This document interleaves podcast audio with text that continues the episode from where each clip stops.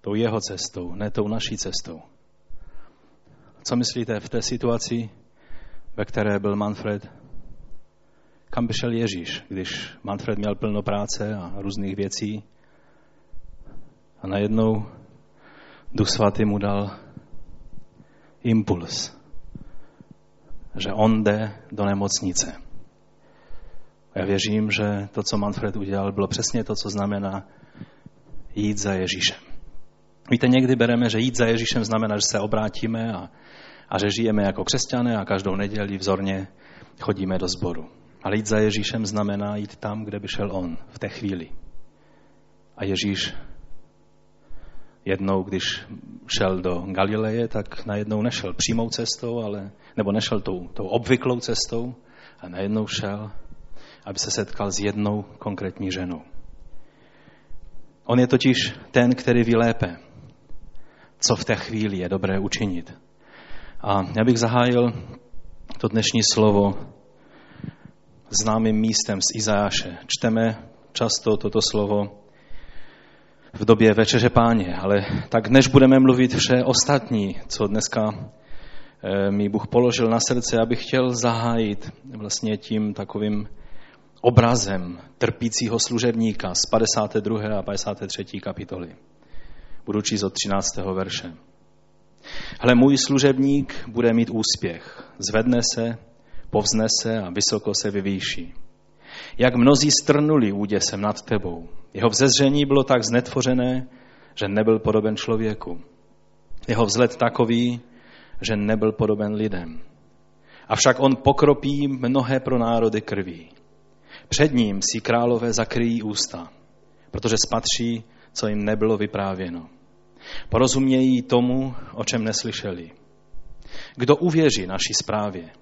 Nad kým se zjeví páže hospodinova? Vyrostl před ním jako proutek, jak oddenek z vyprahlé země. Neměl vzhled ani důstojnost. Viděli jsme ho, ale byl tak nevzhledný, že jsme po něm nedychtěli. Byl v opovržení, kde kdo se ho zřekl. Muž plný bolestí, zkoušený nemocemi, jako ten před ním si člověk zakryje tvář. Tak opovržený, že jsme si ho nevážili. Byly to však naše nemoci, jenž nesl naše bolesti na sebe vzal. Ale domnívali jsme se, že je raněn, ubít od Boha a pokořen. Jenže on byl proklán pro naši nevěrnost, zmučen pro naši nepravost. Trestání snášel pro náš pokoj. Jeho jízvami jsme uzdraveni. Všichni jsme bloudili jako ovce, každý z nás se dal svou cestou. Jej však hospodin postihl pro neprávo z nás všech. Byl trápen a pokořil se, ústa neotevřel. Jako beránek vedený na porážku, jako ovce před stříhači, zůstal němý, ústa neotevřel. Byl zadržen a vzad na soud. Kdo pak pomyslí na jeho pokolení? Vždyť byl vyťat ze země živých, raněn pro nevěrnost mého lidu. Byl mu dán hrob ze své volníky, s boháčem smrt našel. Ačkoliv se nedopustil násilí, a v jeho ústech nebylo lsti. Ale hospodinovou vůli bylo skroušit ho nemocí, aby položil svůj život v oběd za vinu, spatří potomstvo, bude dlouho živ a zdárně vykoná vůli hospodinovou. Zbaven svého trápení spatří světlo. Nasytí se dny. Tím, co zakusí, získá můj spravedlivý služebník spravedlnost mnohým. Jejich nepravosti on na sebe vezme proto mu dávám podíl mezi mnohými a s četnými bude dělit kořist za to, že vydal sám sebe na smrt a byl počten mezi nevěrníky. On nesl hřích mnohých, Bůh jej postihl místo nevěrných. Pane, my tě prosíme, aby si nám dal dnes srdce plné vděčnosti za to, co ty jsi pro nás učinil. My tě prosíme, pane, aby si tak otevřel naše srdce, abychom viděli jak máme správně nakládat s tímto poznáním, jak máme jiným lidem nést to poselství o tom, že ty jsi ten, který je hledáš. Že jsi přišel na tuto zem, aby si položil svůj život, aby si šel na kříž a byl přibít a ponížován a oplýván. A ty jsi položil tu dokonalou oběť, aby každý jeden člověk nemusel zahynout, ale mohl mít věčný život. My ti děkujeme za svědectví Manfreda, za jeho bratra. Věříme, že ty jsi ho přijal do své slávy, protože ty si tam zbytečně Manfreda neposílal. Ty víš, co děláš. A proto tě chválíme za to. A pane, je mnoho t- dalších takovýchto lidí. Dej nám citlivá srdce, abychom věděli, jak máme jednat v každé chvíli našeho života. Amen. Amen. Víte, v Biblii je jedna podobná situace a já jsem nevěděl, že eh, to svědectví, které Manfred řekne, že bude mluvit přímo do této situace. A já bych chtěl přečíst eh, místo z písma, které, které mluví velice, o velice podobné věci eh, ve skutcích v 8. kapitole od 26. verše. Tady je řečeno takto. Hospodinův anděl promluvil k Filipovi. Vstaň a vydej se na jich k pouštní cestě z Jeruzaléma dolů do Gazy. Vydal se tedy na cestu a hle narazil na jednoho Etiopana. Byl to komoří etiopské královny Kandaky, který spravoval všechny její poklady. Ten se přijal do Jeruzaléma poklonit Bohu. A právě se vracel domů. Seděl na voze a četl proroka Izajáše. Duch řekl Filipovi, dohoň ten vůz a jdi vedle něj. Když Filip přiběhl, uslyšel ho, jak čte proroka Izajáše. Zeptal se ho, rozumíš tomu, co čteš? Jak bych mohl, odpověděl, jedině když mi to někdo vyloží. A poprosil Filipa, aby nastoupil a přisedl k němu. Místo, které v písmu četl, bylo toto. Jak ovce na porážku veden byl. Jako když beránek před stříhačem o němí ústa neotevřel.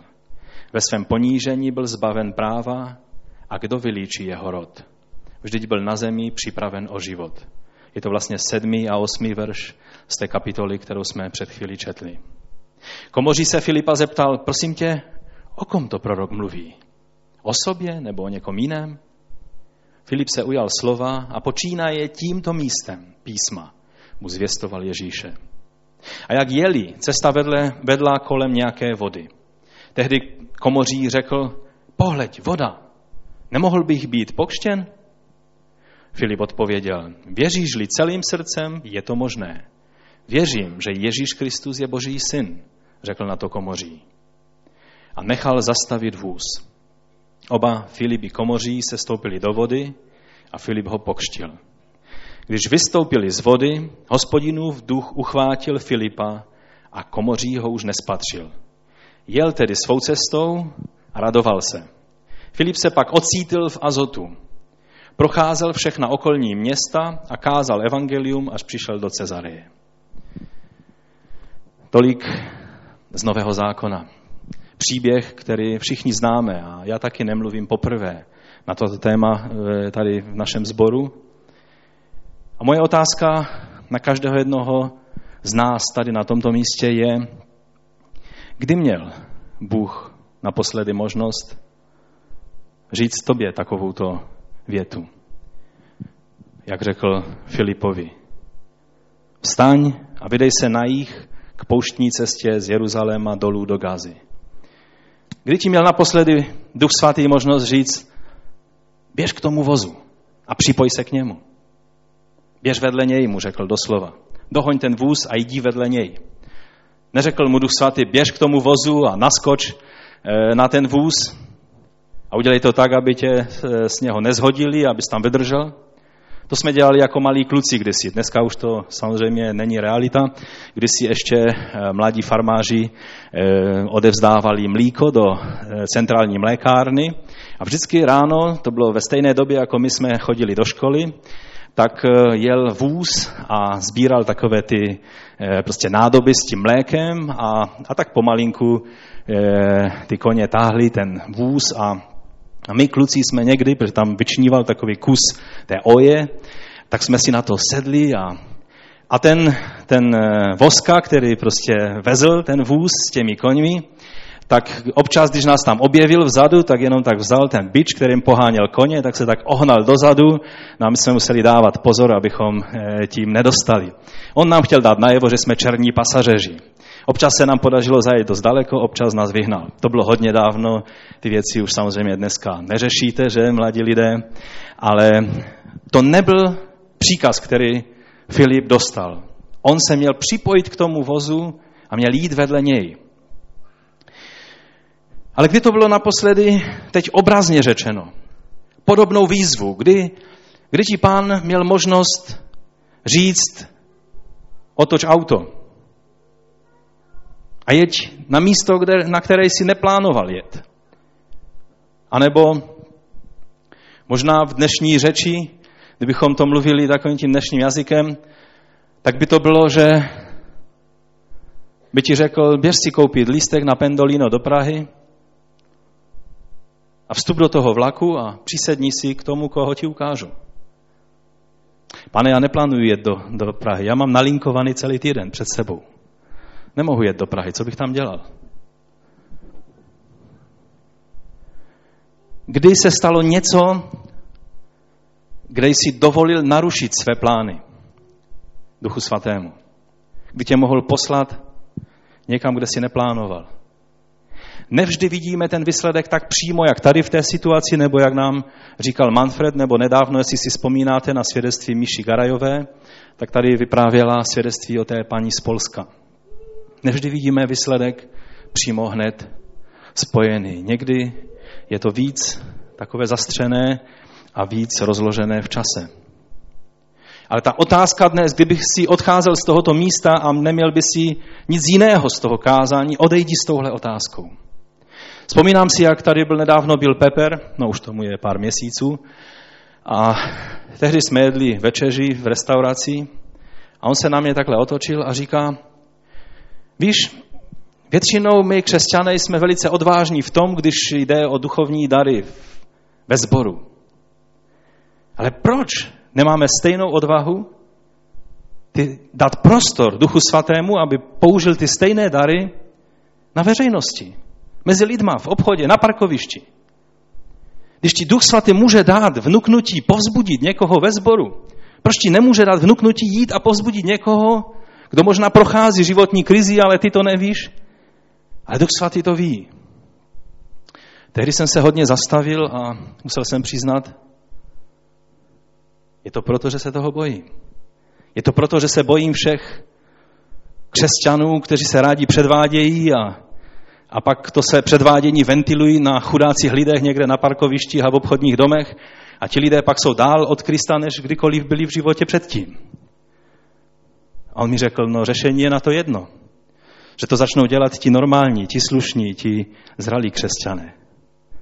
A už pak nezbyde prostor pro ty vyšinuté, předvádějící se, duchovní exhibicionisty a všelijaké výkuky, kteří vždycky využijí každou příležitost k tomu, aby se předváděli. A tehdy jsem ho musel dát za pravdu. A musel jsem činit pokání ve svém životě.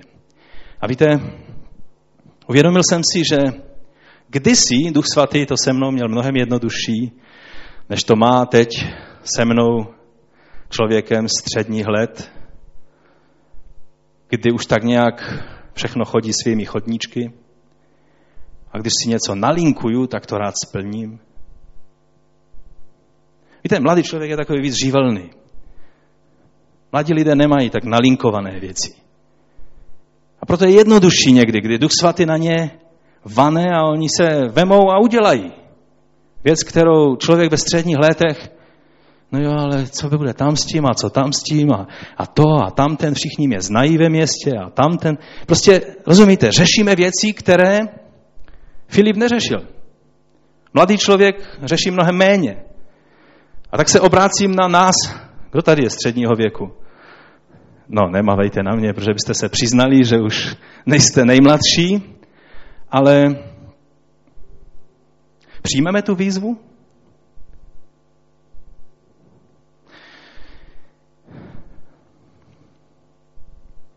Víte, jsou takové dvě chyby, které se stávají v takových situacích mezi křesťany, když se mluví o těchto věcech. Jedna je, že jak se víc a víc dostáváme dovnitř křesťanského prostředí, tak ztrácíme kontakt, přirozený kontakt, který jsme měli s nevěřícím okolím a, a pak tak nějak prostě tím samospádem tomu necháme tak se vyvíjet. Necháme chátrat všechny vztahy které jsme, a kontakty, které jsme předtím měli. Cítíme se dokonce svatější tím, že přerušíme veškeré kontakty s vnějším světem. Jsme jak ti středověcí mniši, kteří někde na poušť, nebo poustevníci, kteří odešli na poušť, zalezli do nějaké jeskyně a měli dojem, že jsou svatější, když jsou zcela oddělení od dění tohoto světa a tam mají čas meditovat o Bohu. A jak jsem už mnohokrát tady říkal, mnozí se vrátili, protože viděli, že to není řešení. Ani na jejich vnitřní život, ani na to, co Bůh chce dělat z jejich životy.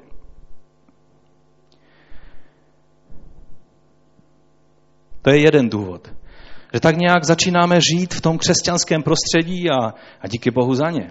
Je to úžasné, když jak daleko se podíváte ve své rodině sami křesťané. Není to úžasné?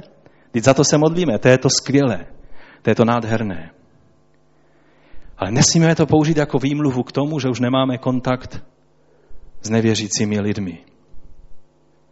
Jsou pak jiní, kteří naopak ten kontakt vyhledávají.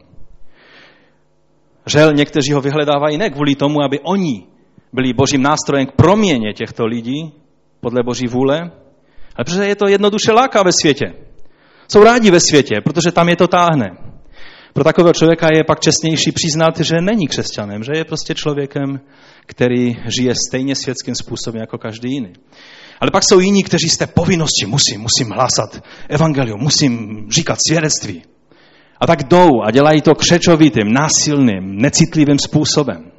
A tím odrazují mnohé lidi od Božího království, kteří už by dávno v něm byli. Či to jsou dvě takové možnosti a můžeš říct, no dobré, ale teď přece tady v té situaci Filip udělal věc, která byla dost násilná. Představte si, že tam ten komoří, královský komoří, velice vysoce postavený člověk, cestuje Dneska by jel z několika auty osobní ochránky a všude by byli ostřelovači a nevím, bylo by to hlídané, to je ta naše realita teroristická, každodenní, e, stále něco se děje ve světě. Když si ještě asi zřejmě to až tak špatné nebylo s tímto světem a možná, že cestoval jenom tak, takhle sám nebo s nějakým e, tím řidičem v uvozovkách toho vozu, na kterém cestoval, i když by to bylo velice zvláštní při jeho postavení. A Filip k němu přiběhl. Mohli bychom říct, teď, teď on narušil tu jeho eh, poklidnou cestu. On, to bylo hodně násilné, vtěravé a mohli bychom eh, říkat tyhle věci. Já vám chci říct, nic není z toho pravda. To bylo velice zdvořilé, velice nenásilné a bylo to velice očekávané a žádané tím komořím. A v tom je ten rozdíl. Víte, někdy z vnějšku můžou dvě věci vypadat úplně stejně. Ale jde o to, že když je v tom Bůh, tak to není to tež. Jako když děláme věci podle vlastní réžie a je to úplně něco jiného. Amen? Ten rozdíl tam je právě v tom, kdo to režiruje. Takže to jsou ty dvě chyby. A pokud byste řekli, na ty zas už uh, tak nějak uh, brbláš tím tvým oblíbeným způsobem, že to není poprvé, co říkám takovéto věci tady před vámi. A možná, že to není až tak pravda, ani aktuální věc, tak vám řeknu jeden průzkum veřejného mínění. Eh, existuje křesťanská organizace Georgi Barna, který dělá velice často nějaké výzkumy o tom, jak, jak eh, situace vypadá a je to na velice profesionální úrovni. A před léty udělal jeden takový průzkum ve Spojených státech, kdy se ptal nevěřících lidí, jak vnímají znovu zrozené křesťany. No a dopracoval se ke dvěma závěrům, ke dvěma odpovědím. Víte, jaké to byly odpovědi? Co myslíte? Co by asi takový průzkum, kdyby to udělali u nás, co by asi řekl? No, můžete o tom přemítat nebo přemýšlet. Já vám řeknu, k čemu se dopracovali ve Spojených státech. Za prvé, že se poznají podle toho, že chodí do kostela nebo do sboru. Často chodí do sboru. A za druhé, že jsou silně odsuzovační. Ta první věc je taková docela sympatická, ta druhá, co myslíte? Jak se cítíte v pomyšlení, že lidé zvenčí tě vnímají, no ten, když se objeví, tak zaznám otluče o hlavu všechny nešvary dnešní společnosti a bude mi poukazovat na věci, které dělám špatně v mém životě? Jsme výjimkou nebo jsme podobní? Víte, to je věc, která, pokud bychom se chtěli vymlouvat na Filipa, no ale teď i Filip, tak proto je dobré, abychom se podívali, jakým způsobem to Filip udělal, protože chceme se od něj učit. Filip je totiž jediný člověk, který v Novém zákoně je přímo nazván evangelistou. Filip evangelista. Všichni ostatní dělali nebo konali dílo evangelizace, kázali evangelium, ale Filip je přímo nazván, že měl tu služebnost, že jeho, jeho povoláním od pána bylo být evangelistou, nejenom dělat evangelizaci. A proto je dobré, abychom se od něj učili, abychom se na něj jako na vzor podívali. Takže pojďme se nejdříve eh, podívat na, za prvé na toho komořího, abychom se nejdříve podívali z jedné strany a pak se vrátíme k Filipovi. Za prvé tedy komoří nám ukazuje, že Bůh nasytí hladovou duši. Komoří je pro nás symbolem, signálem, svědectvím o tom, že Bůh nasytí hladovou duši. Víte, v žálmech, v 68. žálmu 32. verš je napsáno, ať přijdou egyptští velmožové, ať Kuš, čili Etiopie, eh, vstáhne ruce vstříc Bohu. A v tom etiopském komořím můžeme vidět takovéto naplnění toho proroctví z žálmu. Ten komoří, eh, doslovně je tam řečeno eunuch, což znamená člověk, který eh, prostě není schopen eh, mít děti, že? když bych to řekl hodně eufemisticky, tak v tehdy, v tehdejším světě, na vysokých místech, vysokých úřadech, byli vždycky eunuši, protože to bylo takové nějaké praktičtější. Kdyby dneska eh, vysocí úředníci a ministři měli by mít tuto eh, podmínku splněno, tak by asi těch ministrů a vysokých úředníků hodně na světě nebylo. Spíš je to trošku opačné. A tehdy to znamenalo, že se zcela zasvětil tomu úřadu a nebyl rozptilovan nějakými postranními myšlenkami, když třeba on sloužil královně tak samozřejmě nehrozilo, že se do ní zamiluje nebo bude ji obtěžovat. Eh, ta královna je tady nazvána Kandake, což eh, byl, to nebylo její jméno, ale byl to titul něco jako faraon nebo, nebo něco podobného. Protože v Etiopii, což ovšem Etiopie tehdejší nebyla dnešní Etiopii, to je spíš území Abysinie, ale tehdejší Etiopie spíš byla na území mezi Asuánem a mezi Chartumem, což je vlastně Sudan dnešní.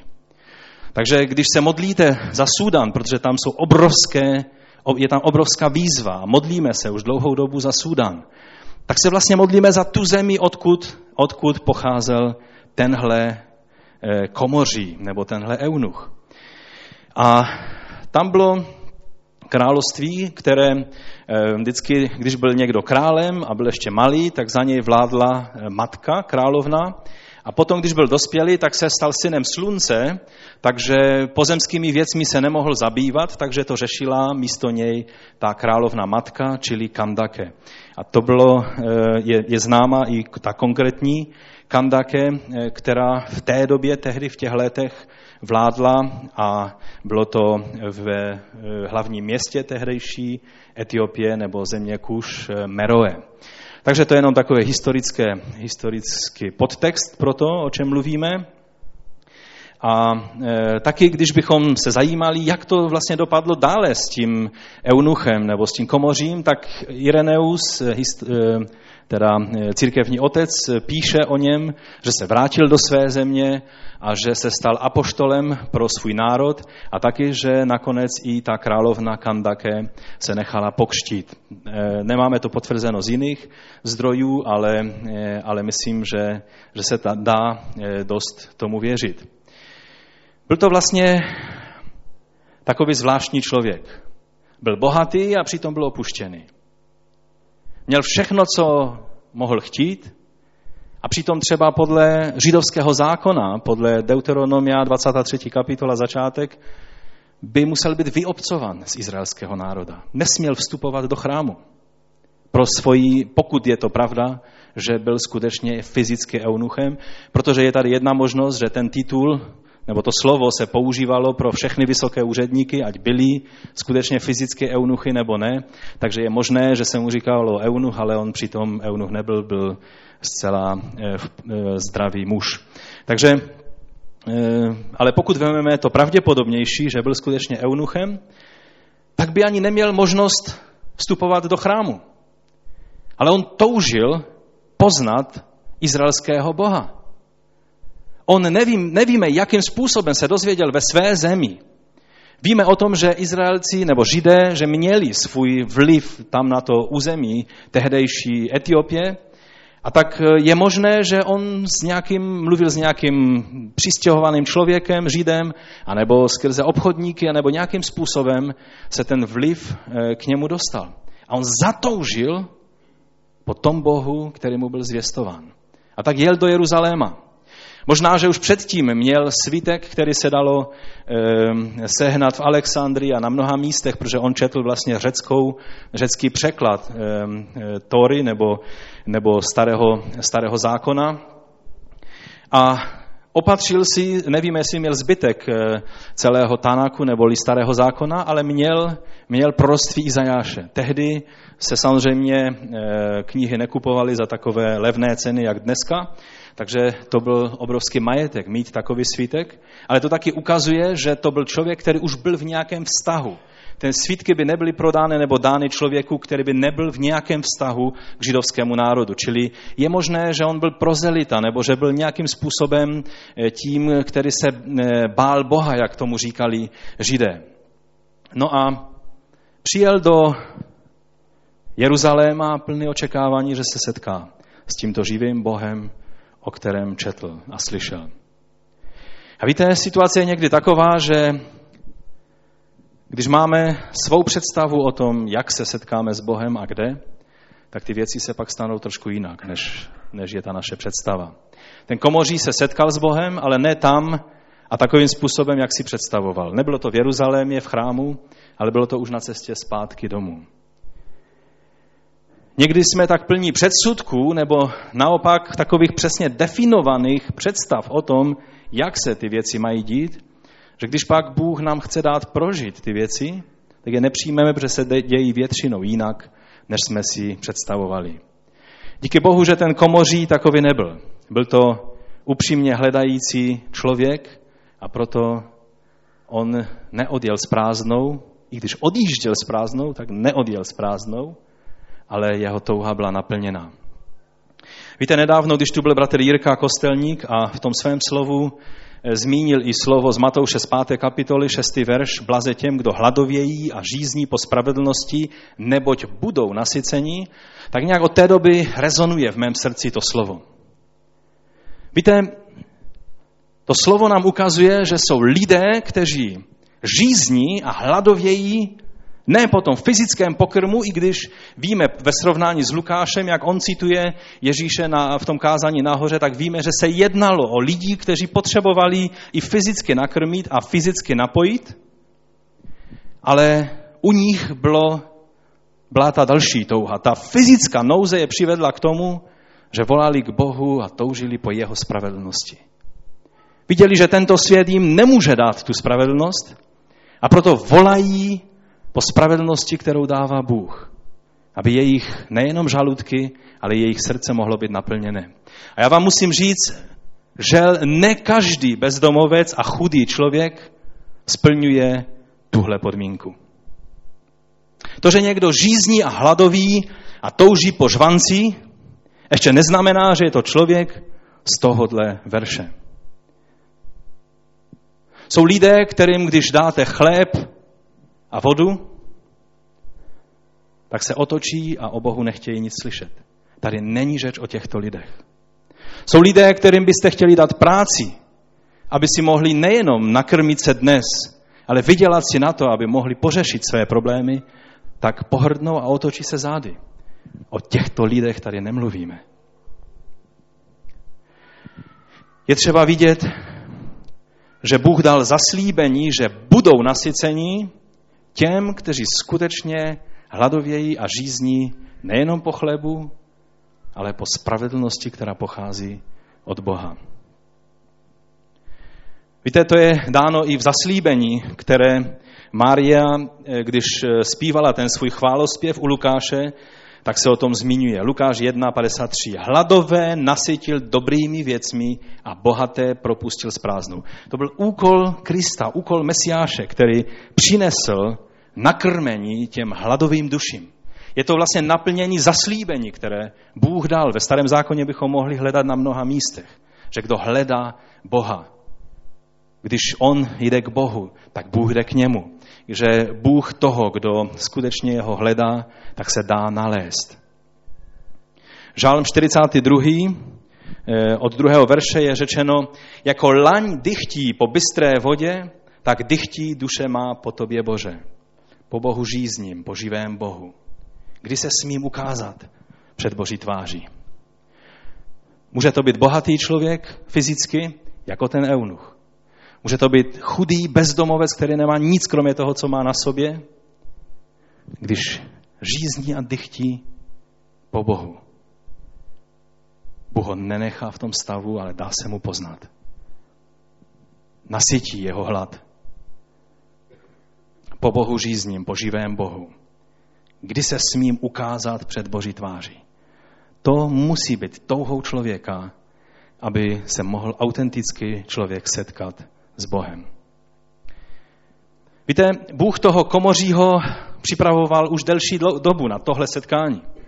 To setkání vypadalo takové náhodilé setkání. Stejně tak bratru od Manfreda mohla ta návštěva vypadat taková náhodilá. Že se tak náhodně Manfred jel kolem a zastavil za ním. Ale vám chci říct, tyhle věci jsou naplánovány v nebi. Ta to setkání s Filipem mohlo vypadat jako náhodile pro toho eunucha, ale ono bylo naplánováno v nebi. Bůh ho připravoval. Ten hlad a ta žízeň, která byla v něm, tak Bůh dal, že ona rostla a sílila. A možná, když měl svítek Izajáše proroka, že četl i 56. kapitolu. A možná, možná proto si dokonce koupil ten svítek, protože to jsou tak vzácná slova. 56. kapitola od 3. verše. Ať neříká nikdo z cizinců, kdo se připojil k hospodinu, hospodin mě jistě odloučil od svého lidu. Ať neříká kleštěnec, to je jiné slovo pro eunucha. Hlej, jsem strom suchý, Neboť toto praví hospodin kleštěncům, kteří dbají na mé dny odpočinku a volí to, co si přejí, kteří se pevně drží mé smlouvy, dám ve svém domě a na svých hradbách pamatník s jménem lepším než synu a dcer. to je zaslíbení. To byli lidé, kteří měli být vyobcováni z izraelského národa. A tady je řečeno, že budou mít dědictví lepší než synové a dcery cizinec, kleštěnec. Dám jí jméno věčné, jež nebude vymyceno. Těm z cizinců, kteří se připojili k hospodinu, aby mu sloužili z lásky k jeho jménu, se stali jeho služebníky praví. Všechny, kdo dbají na to, aby neznesvěcovali den odpočinku, kdo se pevně drží mé smlouvy, přivedu na svou svatou horu a ve svém domě modlitby je oblažím radostí, jejich oběti zápalné a obětní hody dojdou na mém oltáři zalíbení. Můj dům se bude nazývat domem modlitby pro všechny národy. Tady z tohoto místa pochází to nádherné slovo, které tak rádi citujeme. Můj dům se bude nazývat domem modlitby pro všechny národy. Dokonce jsou organizace, které si tenhle název dávají. Že je to tak nádherné zaslíbení. A když čtete předtím, tak to zaslíbení bylo dáno komu? Cizincům a kleštěncům. Lidem, kteří by podle, podle zákona neměli právo vůbec vstoupit na Boží svatou horu. Jím je dano právo domovství na Boží hoře, v Božím domě. A možná to byla slova, která, která ten eunuch četl předtím. Možná to byla slova, na která ho upozornil Filip a ukázal mu je. A ukázal, že jeho místo je v Božím království. To nevíme, ale tohle je u Izajáše a byla v tom člověku, byla upřímná touha poznat Boží vůli. Víte, já věřím, že jedno je jisté. Že Bůh převrátí třeba i celý svět na ruby, když vidí duši žíznící po spravedlnosti. Já věřím, že Bůh nenechá žíznivého a hladového člověka, který žízní a hladoví po spravedlnosti, aby ho nechal být. Ale udělá všechno proto, aby se k němu mohl skrze svého ducha a skrze své nástroje, jako je Filip, nebo Manfred, nebo ty, nebo já, aby se mohl dostat. Druhá Paralipomenon 16. kapitola říká, neboť oči hospodinovi obzírají celou zemi, takže se mohou vzchopit tí, jejich srdce je celé při něm. A ve skutcích Petr, když byl v domě Korneliově, tak s úžasem řekl, opravdu vidím, že Bůh nikomu nestraní, ale v každém národě se mu líbí, kdokoliv ho ctí a koná spravedlnost. Nedávno jsem hodně přemýšlel o otázkách nebe a pekla a najednou jsem dostal takové jakoby nové zjevení pro mě a já se s tím s vámi podělím. Víte, nevím, ale bylo to, myslím, jednou v noci, kdy jsem nemohl spát a najednou mě došla taková, taková věta, která, která mě vystrašila. Pokud si děláš starosti o tom, jestli ten nebo onen člověk skončí nebo neskončí v pekle, pokud se trápíš tím, jak je to možné, že Bůh nedělá nic ve věci toho člověka, za kterého se modlím, teď on skončí v pekle, až zemře, tak vlastně si uzurpuješ právo, které má výhradně Bůh. On je Bůh na trůně. On, když přijdeš k tomu trůnu, neřekne, posaď se ty tady, ty tomu lépe rozumíš. Rozumíte? Tohle děláme, když řekneme, ten člověk je v pekle, ten člověk je v nebi. Nemáme práva toto říkat. Jen Bůh ví, co se děje v každém okamžiku života člověka. Jen Bůh ví, jestli to byl člověk, který toužil a žiznil po spravedlnosti, anebo ne. A proto nemáme práva. Když toto činíme, když si děláme starosti, zarmucujeme Boha. Protože najednou jsem to uviděl v tom a možná, možná e, to nebudu schopen dneska pořádně vysvětlit, možná se k tomu ještě někdy vrátíme. Ale když pochybujeme, když se trápíme, to znamená, že pochybujeme o boží absolutní spravedlnosti. Možná řeknu větu, která se vám nebude líbit, ale já věřím, že je pravdivá. V pekle nebude nikdo, ani jedna duše, která si zaslouží cokoliv lepšího než peklo, v pekle nebude. Věříte tomu? Já to musím zopakovat, že nevím, jestli nám to všem došlo. V pekle nebude jediná duše, kvůli které by se strápil, proč on je v pekle a já v nebi. Rozumíte? V pekle nebude nikdo, kdo si zaslouží alespoň trochu něco lepšího, než samotné peklo. Někdy se křesťané trápí tím, že když přijdeme do nebe a budeme mít absolutní poznání, a pak si vzpomeneme, ten anebo onen je v pekle. A budeme se tím celou věčnost trápit. Já vám chci říct, v pekle budou jen ti, kteří si nezaslouží nic jiného než peklo. Proto se nebudeš trápit. Kýmkoliv, kdo bude v pekle, ale to důležité je, ty o tom nerozhoduješ, ani nevíš, kdo tam má být a kdo nemá být. My máme být věrní ve vydávání svědectví, ale závěrečný soud o tom, kdo bude a nebude v pekle, patří Bohu. Amen? Čili důvěřujme Bohu v těchto věcech. Víte, já jsem pochopil ještě jinou souvislost. To nás totiž, toto poznání nás přivádí k tomu, že sloužíme lidem z pozice odpočinutí a pokoje, a ne takového to, rychle něco s ním musím udělat, protože jinak on skončí v pekle. Rozumíte? V tom je rozdíl. Nás Bůh nikde neposílá, abychom plašili a rychle, rychle, protože ten člověk skončí v pekle. Ale abychom z pozice odpočinutí a důvěry, že Bůh je ten, který režíruje věci, abychom mohli sloužit těm, kteří jsou zralí do království. A právě tenhle příklad je nám velice, eh, myslím, dobrým, dobrou ukázkou tohoto. Takže Bůh má spoustu způsobů, jak nasytit hladovou duši, ale ta výzva je, abychom se nechali použít jako jeden z jeho způsobů. Můžeš se vymluvit A já jsem si jist a možná nebudu žádat Manfreda, aby mi to potvrdil nebo ne. Ale velice jednoduchým způsobem tehdy Manfred mohl zahlušit to nutkání. Prostě říct, ne, mám tolik věcí. Znáte to, máte takové nutkání a najednou přijde všechny ty racionální vysvětlení, proč byste to neměli udělat a měli udělat všechno to, co je třeba udělat a jsou takové důležité věci. To neznamená, že se boží plán nenaplní. To znamená ale, že se ho ty nezúčastníš.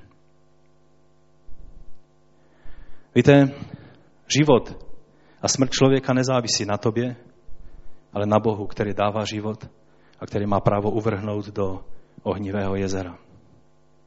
Ale to, jestli my budeme jeho nástrojem v jeho ruce.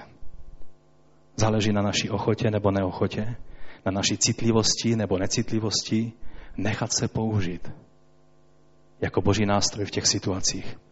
Víte, pán chce, aby nikdo nezahynul, ale každý, aby mohl přijmout spásu. A on k tomu chce použít i tebe. Podobným způsobem, jak použil toho Filipa. Pojďme dál, protože čas neúprostně běží. Další věta, která tam je jako výzva ze strany Boží vůči Filipovi, teď se podíváme na Filipa. Vstaň a vydej se na jich k pouštní cestě z Jeruzaléma dolů do Gazy. Víte, někdy Bůh jedná takovým zvláštním způsobem. Musíme si uvědomit, v jaké situaci Filip byl. On byl úspěšným evangelistou na místě, kde se lidé obráceli. Když bych já dneska odjel z křesťanského centra a řekl, že mě Bůh posílá na nějaké jiné místo, tak byste mohli podezírat, no nedařilo se mu tady, jde někde jinde zase to dílo packat. U Filipa to bylo absolutně jasné, že to byl čistokrevný úspěch. V Samaří bylo probuzení. A najednou Filip říká, bratři, cítím, že budu muset jít, eh, postarejte se tu o celé to dílo. A šel kam? Každého by napadlo v takové chvíli, no půjde tam, kde je více lidí. Protože to je logické, že zkušenější tak půjde k více lidem. Kam šel? K tomu, aby kázal evangelium Samařanům, měl Filip nadpřirozené zjevení Ducha Svatého? Nečteme o něm. Všimli jste si? Kázat evangelium celým městům a vesnicím, on prostě byl součástí té vlny, která utíkala před pronásledováním z Jeruzaléma a tak od, kromě apoštolů odešli všichni a je napsáno, a kam šli, tam kázali evangelium. No a jelikož Filip byl evangelista, tak měl větší úspěch v tom. Ti někteří tak jenom možná kázali tak, že řekli za A, za B a víc už nebyli schopni říct. Filip v tom byl úspěšný a v Samaří mu Bůh požehnal, že to dílo rostlo. Je napsáno, že to se stalo vlastně po tom, co byl ukamenován Štěpán a hrozilo pro následování, že Saul, pozdější Pavel, vykonával velice nepříjemné dílo pro následování. Čteme, že potom, co někteří zboží muži vzali Štěpána, oplakávali ho hodně, tam je napsáno, čili to nám dává signál, že to, že křesťan oplakává svého blízkého, mrtvého, je v pořádku. Někdy jsme takový zvláštní křesťané, že říkám, já jsem křesťan a nebudu oplakávat. Já vám chci říct, že je to normální věc. Tím vlastně vyjadřujeme úctu vůči tomu člověku a tak ti zbožní muži pochovali a oplakali Štěpána. A pak se všichni rozprchli do všech stran z Jeruzaléma. No a když přišel Filip do Samaří, tak tam bylo probuzení. A najednou, čili že on začal kázat takovým tím samozřejmým způsobem. Ale najednou, když se jednalo o jednoho člověka, tak tam máme, že se mu zjevuje anděl páně, tam máme, že duch svatý k němu mluví. Kdy se vám naposledy zjevil anděl? Já vám chci říct, že Bůh má takový zájem o lidi, jako byl ten hledající, hladový po spravedlnosti eunuch, že on vás, on bude riskovat i to, že se ti v noci zjeví Gabriel a tebe to vyplaší tak strašně, že o tom budete ještě vnoučatům vyprávět, ale on to bude riskovat z toho důvodu, že mu tolik záleží na tom, aby tam ten člověk byl nakrmen. Rozumíte? Není řečeno, že hodně lidí, reflektory, zájem, kamery, CNN a tak dále, tam Bůh skutečně jedná. A jedna duše ještě taková dost popletená, je to eunuch, vlastně co s ním, teď není jisté, si vůbec do božího domu má přístup. Já vám chci říct, že Bůh uvažuje jinak. Jednotlivec, ten úplně v koutě, když je hledající, je pro něj v té chvíli důležitější, než ty zástupy, na které svítí světla reflektoru. Rozumíme tomu? Ježíš to vyjádřil podobenstvím, že dobrý pastýř nechá těch 99 oveček, které jsou ve stádu, a jde k té jedné, která co, která je na útěku? Takhle si to někdy představujeme. Ta ovečka říká, nech mě být, já s tebou nechci mít nic společného. A ten pastýř, ne, prosím, pojď se mnou. Jak to tam bylo? Jak to tam je? Víte, ovečka, no nechci mluvit o tom, že máme ovečky a děláme určitý experiment a já se učím hodně věcí o, o nás křesťanech na, na jejich příkladu. Ale jednu věc jsem se už naučil. Když je ovečka v pořádku, tak je velice tiché zvířátko. A když je v problému, tak dokáže být velice hlučná. Já věřím, že ta ovečka, která se tam zachytila do nějakého toho křoví nebo trní, nemohla pryč. A začala křičet a volat o pomoc. A ten pastýř takovéto ovečce přispěchal na pomoc. Je to přesně tak, jak tady ten eunuch, který hledal a žíznil po božím slovu. No a Filip musel přerušit svou úspěšnou práci, službu a jít tam, kde byla tato žíznivá, hladová ovečka. Víte, mnozí lidé v tomto světě, tak jak jsem mu říkal podle toho průzkumu, jsou zranění naší vtěravosti, naší necitlivosti, předváděním se některých, kteří tlačí a, a všelijak vnucují Boží slovo. Vlastně tím si léčí nějaké své komplexy a, a chtějí ukázat, jak znají Bibli a, a dělají všechno jiné, jenom ne to, co je třeba, co ten člověk potřebuje. A tím děláme spíš medvědí službu. A někdy takoví ti křesťané tiší a pokorní už jsou v takové beznaději a říkají si, no já budu takový jenom tichý a pokorný křesťan a budu věrně chodit do sboru každou neděli a snad Bůh dá, že noví lidé přijdou k nám a když se mě už hodně budou ptát, pak jim odpovím.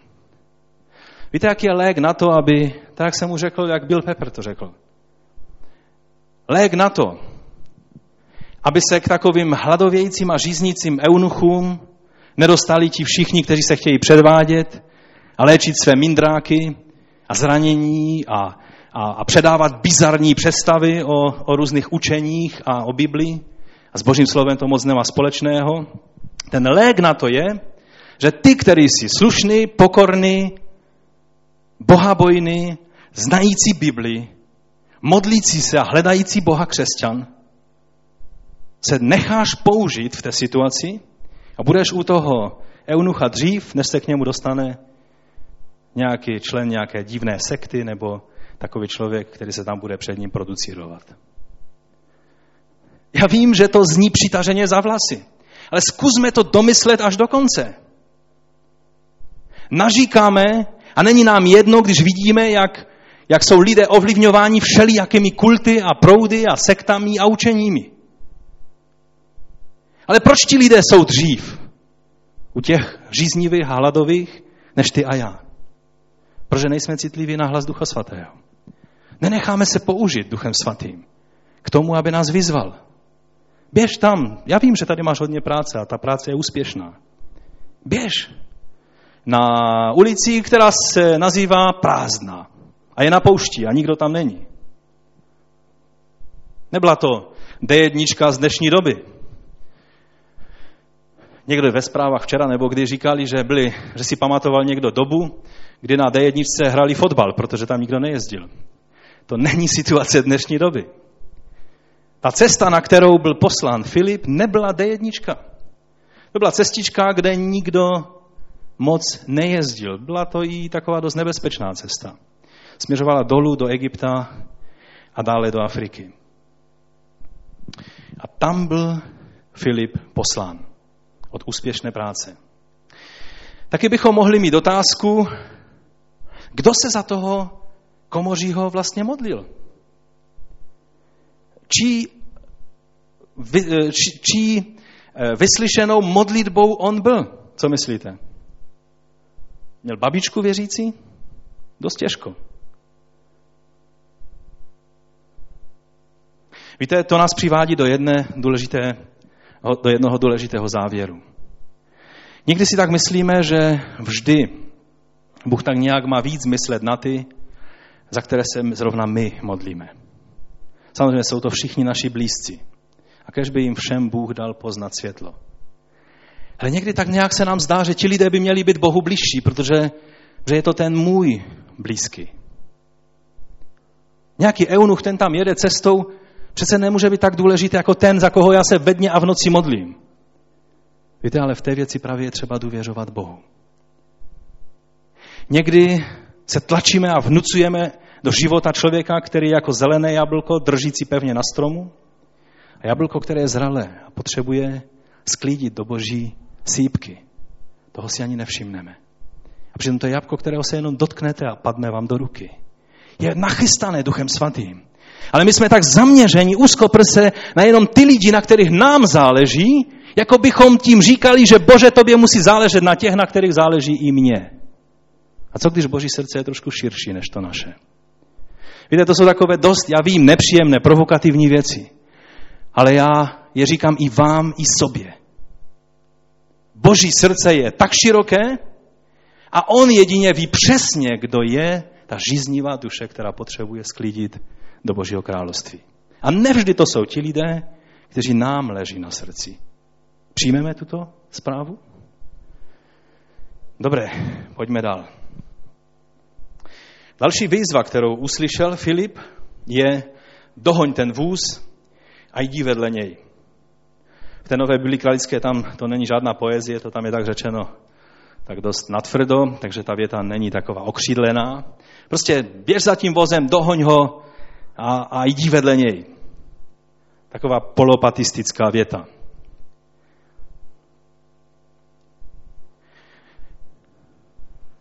Myslíte, že tam někde v koutku srdce, že Filip byl poslán k tomu člověku, protože to byl důležitý, strategicky důležitý člověk pro Boha?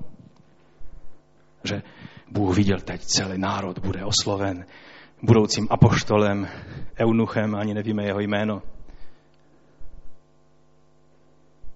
Já vám chci říct, to nebyl ten důvod. To je možná důvod, proč o tom psal Lukáš. A Duch Svatý chtěl a použil si to proto, abychom se my dozvěděli o tom, jak Bůh jedná. Ten důvod byl, že to byla žíznivá duše po Bohu. Ať by to byl nepatrný člověk nebo důležitý člověk. Ježíš, když přišel k té ženě samařské, to nebyla žádná komoří, pokladnice, královny, bohatá žena ze spořádané rodiny, velice významné. To byla ta spodina spodiny toho města, na kterou si všichni ukazovali prstem. Znáte tu rodinu? Znáte tu ženu? Čili v tom to nebylo. A proto ten důvod je jediný, a to je to, že Bůh věděl, že ten člověk řízní po Bohu. A teď je dobré se podívat, jak Filip jednal. Jak jsem už řekl, nenaskočil do toho vozu dřív, než byl pozvan. Máte to ve svých biblích? Ověřujte mě, já nechci tady mluvit nějaké své výmysly. Nenastoupil do toho vozu dřív, než byl pozván. Neřekl, Bůh mi zjevil, člověče, kýmkoliv si, to mi nezjevil, že mám být ve tvém autě a mám důležité poselství pro tebe. Takhle Filip nejednal, rozumíte? On přišel a udělal to, co mu Duch Svatý řekl, že se má připojit k tomu vozu. A teď, buď ten vůz jel hodně pomalu, co musel Filip udělat v tom případě? Zpomalit. Když jel velice rychle ten vůz, co musel Filip udělat? V mém případě by měl problém, protože už neběhám, jak jsem běhával kdysi. Tudíž bych měl problém, že by ta konverzace byla taková dost udýchaná. Rozumíte? Když ten vůz... To znamená, že on musel srovnat krok s tím člověkem. Neřekl, a teď přibrzdí a přesně podle mého tempa půjdeme. Pane, ale mu řekl, vlastně mu neřekl nic, ale srovnal krok s tím člověkem. Rozumíme tomu? To je velice důležitý princip. Ty máš srovnat krok s tím člověkem, kterému, ke kterému jsi poslan. A ne jako veliký prorok toho člověka hned dávat do latě, aby on srovnal krok s tebou. Mnohdy jako křesťané jednáme právě tímto způsobem a proto ty výzkumy ukazují to, co ukazují. Takže Filip srovnal krok s tím vozem. A najednou slyší jemu dobře známa slova. Izajáš, 53. kapitola. A zeptal se ho, rozumíš tomu, co čteš?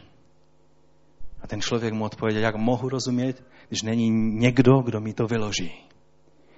A víte, když položíte otázku, rozumíš tomu, co čteš, vždy je dobré takovou otázku položit ve chvíli, kdy víte, o čem je řeč. Jsou křesťané, kteří by do všeho chtěli mluvit, ale Bibli naposledy viděli u své konfirmace anebo u takových vele významných situací v jejich životě. Když oslovuješ druhého člověka, ujistí se, že víš, o čem je řeč.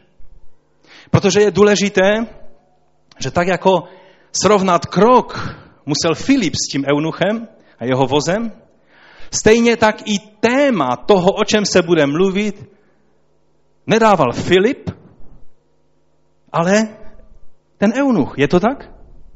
Já věřím, že to byl Duch Svatý. A Duch Svatý nedal, přijdeš k tomu vozu, nehleď na to, co čte tento bezbožný a, a nepoučený člověk, ale ty mu přečti, co je třeba, aby slyšel. Velice často jednáme takhle s lidmi. Kdyby přišel jeho vista k tomu eunuchovi, tak by vůbec neposlouchal, tak jako dělají třeba u, u toho, když potkají vás někde na, nebo přijdou k vám domů, tak já bych jim mohl zacitovat to, čím začnou. Protože to, je, to jsou naučené šablony. Prostě začnou mluvit takové ty naučené šablony a vůbec, vůbec ještě ani jednou se nestalo, aby přišli vhod a začali mluvit o věci, která mě zrovna trápila. Ještě ani jednou, protože to v těch šablonách nemají. Rozumíte, ale takhle přesně někdy jednáme i my. Přijdeme k člověku a začneme, nahodíme takovéto naše oblíbené téma, každý křesťan má své oblíbené téma, a začneme o tom tématu s tím člověkem mluvit. A používáme u toho nesrozumitelný jazyk. Ten člověk vůbec nerozumí, o čem je řeč. A přitom on je připravený Bohem a tady má velký otazník o tom, co zrovna četl, co v jeho životě Bůh působil, ale my nahodíme naše téma. Takže tam je napsáno, že pak Eunuch, tam je napsáno, že ho pozval k němu do vozu. Počkejme na to pozvání. Říkám, já ti to hned vysvětlím, pust mě, pust mě, posaď se trošku bokem, já tady budu teď ti to vysvětlovat. On se nechal pozvat, že tady máme jednu zdvořilost za druhou. Rozumíte, já to přeháním, abychom uviděli, že skutečně někdy takovat, takové ty předsudky vůči křesťanům, které mají lidé zvenčí, jsou oprávněné. Nechal se pozvat a pak od toho místa, které četl ten eunuch, je napsáno, že mu začal vysvětlovat, o kom je vlastně řeč. Protože ta otázka, kterou ten eunuch měl, byla, o kom to vlastně prorok mluví.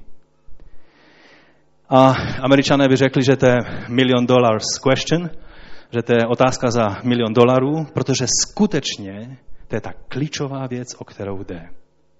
O kom ten prorok mluví. Dnes probíhá diskuze mezi, mezi židovskými učenci a rabíny, kteří přijali takové vysvětlení, že to slovo mluví o trpícím izraelském národě. A to říkají proto, aby se vyhnuli podívání se na to slovo tak, jak ono skutečně je. Že je tam trpící služebník Boží, který je jejich pánem a mesiášem. A tady vlastně tu klíčovou otázku Filip vysvětluje tomu eunuchovi a jeli asi pár hodin spolu a výsledek toho byl, že ten eh, komoří se dívá tam je voda. Říká mu, tady je voda. Mohl bych být pokštěn, jak říká Nová Bible kralická tak nějak, ale doslovnější tam je, co brání tomu, abych mohl být pokštěn. Takhle to má ekumenická Bible. Co tomu brání? A to je ta další otázka. Co brání tomu, abych mohl být pokštěn? Tu otázku řekl ten eunuch zase Filipovi. Zase ta iniciativa byla na tomto člověku. A tehdy ho Filip teprve pochštil. Ale je, napsána jedna ještě důležitá věc. Eunuch nechal zastavit vůz. Jsou věci, které ve svém životě neuděláš, pokud zůstaneš v tom pohybu běžném, ve kterém jsi. K tomu, aby ten eunuch prožil tuhle důležitou věc, tenhle předěl ve svém životě, kdy vydal svůj život pánu a kdy se nechal pokštit na vyznání této víry. Je pravda, že ten 37. verš, který, který říká, že Filip odpověděl, věříš-li celým srdcem, je to možné, věřím, že Ježíš Kristus je Boží syn, řekl na to komoří. Ten 37. verš byl napsán určitým horlivým eh, opisovatelem, který opisoval eh, ty rukopisy. V těch všech starých rukopisech se to nenachází. Ale velice dobře tento 37. verš ukazuje, jaká byla praxe velice rané církve, koho oni vlastně kštili. A taky celý nový zákon na to ukazuje, že kštili ty, kteří vyznali Ježíše Krista svými ústy. A tak zastavil ten eunuch, ne Filip. Eunuch zastavil ten vůz. A vystoupili a vstoupili do vody a eunuch byl pokštěn. A já vám chci říct, že ten předěl, který prožil ve svém životě, navždy změnil jeho život, protože Filip byl věrný a věděl, co má vysvětlit. Já jsem chtěl udělat takový experiment, který eh, by dnes časově nevyšel, možná se k němu někdy vrátíme na některé biblické hodině. Že jsem chtěl, abychom si zatrénovali, že třeba já budu hrát toho eunucha a budu číst nějaké místo z písma a někdo třeba Bogdan nebo jiný někdo z mládeže přijde a, a bude navazovat z toho slova a bude mít za úkol mě přivést až ke Kristu na základě toho místa z písma, které budu číst. A to si uděláme někdy na nějaké takovém menším, praktičtějším setkání. Ale on musel znát Boží slovo, jestli byl schopen ho přivést nejenom k obrácení, k pokání, k vydání jeho života Kristu, ale že pak z jeho strany přišla výzva, chci být pokštěn. Co tomu brání, abych mohl být pokštěn? Bránit můžou různé věci, třeba nevíra, třeba, třeba to, že není voda. Voda je důležitá ke křtu, že? Není možné pokštit bez vody. Člověk se sám nemůže pokštit, proto se může pouze přihlásit ve sboru nebo v církvi o křest a pak už to přenechat na těch, kteří jsou zodpovědní toto učinit. On zastavil vůz a tato věc se stala. A já vám chci říct, že ten člověk, který před pár hodinama neměl ponětí o tom, o čem mluví písmo, najednou odjíždí rozradostněn a povzbuzen. A taková moje otázka je, pane, nebyl to velký, nebylo to veliké riziko, že si vzal Filipa a úplně násilím, tam je napsáno, že ho Bůh uchvátil a, a vzal ho pryč. A Filip se spamatoval v Azotu, což je dnešní Aždot, židovské město. Na, je to vlastně na pobřeží. A tam on pokračoval dál a hlásal Krista, prostě dělal svoji evangelizační práci. Ale moje otázka je, pane, ale ano, on, on byl obrácen, byl pokštěn, ale teď najednou jede sám v tom voze a teď přece všechny učebnice křesťanské říkají následná peče, následná peče, následná peče. Jakou následnou peči měl tenhle člověk? Někdy, víte, Bůh udělá něco, co naruší ty naše definice a šablony, jenom proto, aby ukázal, že Ducha Svatého se nedá nalinkovat a zavřít do nějaké škatule různých způsobů. Je následná peče důležitá? Amen. Říká se to dokonce tak, že pokud se chceme projevit jako dobří rodiče, protože to malé miminko duchovní se narodí do boží rodiny a je to miminko a my jako rodiče se máme, vlastně dobrý rodič neopustí miminko ani na pět minut, že? Je to tak? Dokonce v některých zemích je to trestné, nevím, jak je to u nás. A, a Filip vzal ho duch svatý, přenesl a to duchovní miminko jede v tom voze a raduje se a směje se a chválí pána. Potenciální obrovské nebezpečí, že nejenom on, ale celá Etiopie bude mít falešné učení. Takhle bychom to očekávali podle zkušeností, které máme ze svého křesťanského života. Víte, to bylo nové poznání pro mě. Někdy se totiž chováme jako, že těmi rodiči jsme my. No když já se o něho nepostarám, tak on snad uvěří a bude se ještě klánět slunci tam v, tom, v té Etiopii, kde dojede. A kdo ví, jaké učení tam mají, jaké knihy tam v knihkupectví mají, kdo ví, co začne studovat. A bude z něho nějaký, nějaký divný křesťan. Já jako dobrý rodič se o něho musím postarat. Počkejte chvilku, kdo je rodičem? Ty jsi rodičem, já jsem rodičem? Nebo je to boží dítě? Rozumíte? Je dobrá následná péče. Každý zbor, který nemá fungující následnou péči, tak dělá chybu.